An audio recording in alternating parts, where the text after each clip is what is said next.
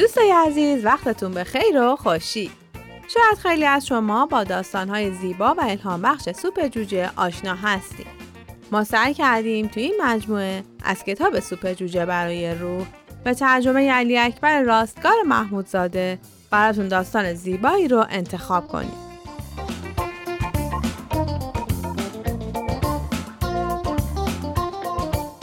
این داستان قلبی خوب برای تکیه دادن با هم بشنویم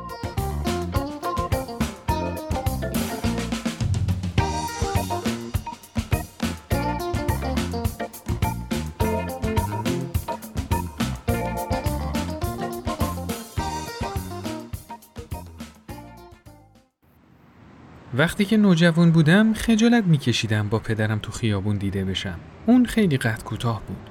یکی از پاهاشم به شدت میلنگید. وقتی که دو نفری با هم راه می‌رفتیم و دست اون برای نگه داشتن تعادلش روی بازوی من بود، مردم زول زده به همون نگاه می‌کردن. من از توجه این آدما همش خودخوری می‌کردم. اگه پدرم متوجه نگاه مردم می‌شد یا از اونا ناراحت می‌شد، چیزی دربارش نمی‌گفت. هماهنگ کردن قدمامون کار سختی بود چون اون خیلی با تو راه می‌رفت و من همیشه عجله داشتم به خاطر همین زمان پیاده روی با هم زیاد صحبت نمی کردیم. اما پدرم همیشه به محض راه افتادن از خونه به هم می گفت پسرم تو راه خودتو برو من قدمامو با تو هماهنگ می‌کنم پیاده روی ما از خونه تا ایستگاه مترو زیرزمینی و بالعکس بود پدرم اونجا سوار قطار می‌شد و می‌رفت سر کار هیچ وقت یادم نمیاد که حتی یه روز دیر سر کار رفته باشه. حتی اگه افراد دیگه به دلایلی غیبت می‌کردن اون هر طور شده بود خودشو به اداره میرسوند. این کار مایه غرور و سربلندی اون بود. حتی زمانی که ناخوش احوال بود یا حتی تو هوای سرد و یخبندون بازم می‌رفت سر کار. وقتی که زمین از برف پوشیده شده بود، راه رفتن حتی با کمک دیگران براش سخت بود. تو همچین مواقعی روی سورتمه بچگانه می نشست و من یا یکی از خواهرامو وادار می کرد که با هل دادن اون تو خیابون اونو به ورودی مترو برسونیم. به محض رسیدن به مقصد با دستاش نرده پلکان مترو رو می گرفت. خودشو به پله های پایینی که یخ روی اونا به دلیل وزش هوای گرم تونل آب شده بود می رسوند. بله، رسیدن به اونجا همانا و تمام شدن کار همانا. چون ایستگاه زیرزمینی منحتن طبقه زیرین ساختمان اداری اونا بود و اون مجبور نبود که تا برگشتن به بروکلین یعنی جایی که ما می‌رفتیم دنبالش از محل کارش بیرون بیاد.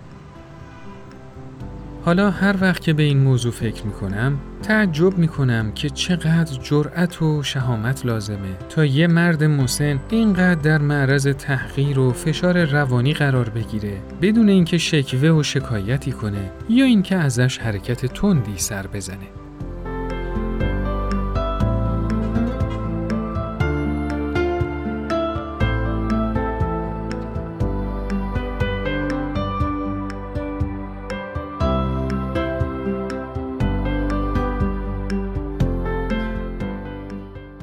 همیشه وقتی دور هم جمع می شدیم پدرم می گفت من هیچ وقت یه موجودی که منتظره تا دیگران بهش ترحم کنن نیستم.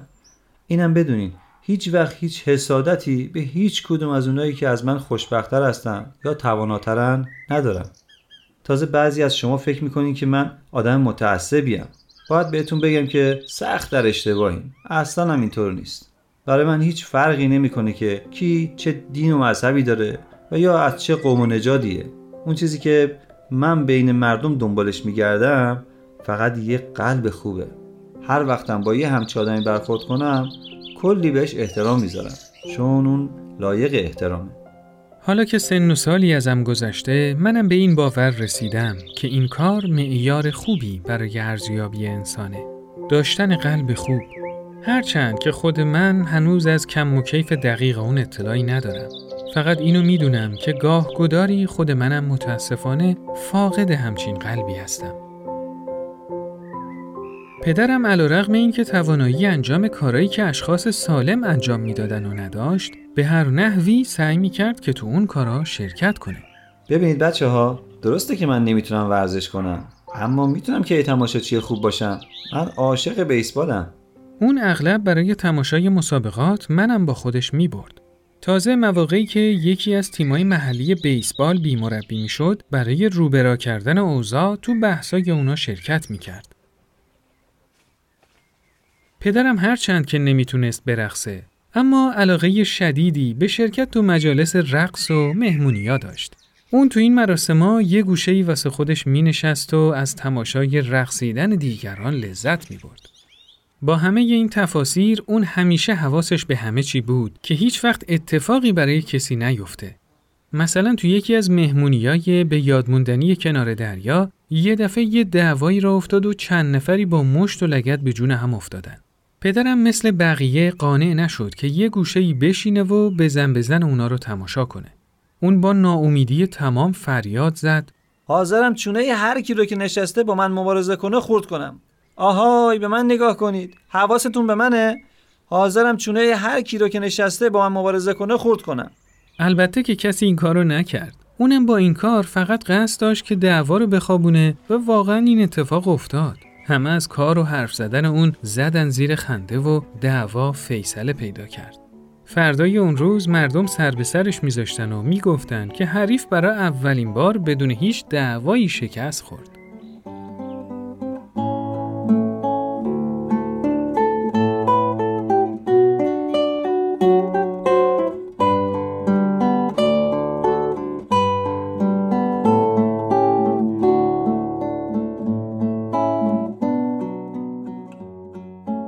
حالا می‌فهمم که پدرم تو بعضی از های زندگی از طریق من و یا به نیابت از من که تنها پسرش بودم شرکت می‌کرد. وقتی که توپ بازی می‌کردم اونم بازی می‌کرد. وقتی که وارد نیروی دریایی شدم اونم وارد شد.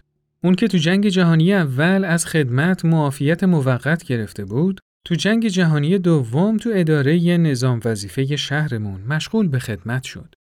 یه روز وقتی برای مرخصی برگشتم خونه ازم خواست که برم ادارهشون رو خودی نشون بدم. شکی نبود که اونجا هم مثل دوران کودکیم که باهاش تو خیابون قدم می زدم معذب و ناراحت بودم. ولی اون وقتی منو به همکاراش معرفی می کرد از ته دل گفت بچه ها همه بیاید اینجا بیاید اینجا ببینید ایشون پسر منه البته که مثل خود منم هست اگه همه چی رو برا بود منم می‌تونستم مثل اون باشم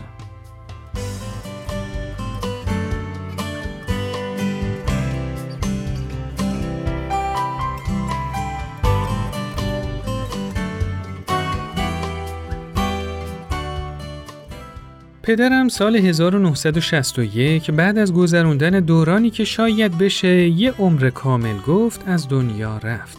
اون ماهای آخر عمرش بستری بود. برای اولین بار طی 60 سال عمر در حالی آخرین سفرش رو رفت که هیچ زحمتی به پاهاش نداد. من حالا نه تنها فقط تو روز پدر بلکه اغلب مواقع به فکرشم. آیا پدرم متوجه شده بود که من از قدم زدن و دیده شدن با اون اکراه داشتم؟ نمی‌دونم. اگه احساس کرده باشه افسوس می‌خورم که چرا هیچ وقت بهش نگفتم که چقدر اشتباه می‌کردم. که چقدر نالایق بودم و اینکه چقدر متاسفم. من حالا حتی مواقعی به پدرم فکر می کنم که قلب خوبی ندارم و یا مواقعی که از مسائل جزئی شکایت دارم یا به موقعیت خوب دیگران حسادت می کنم. تو همچین مواقعی دستم و برای حفظ تعادل خودم روی بازوهای پدرم می‌ذارم و بهش میگم تو راه خودتو برو من قدمامو با تو هماهنگ می‌کنم.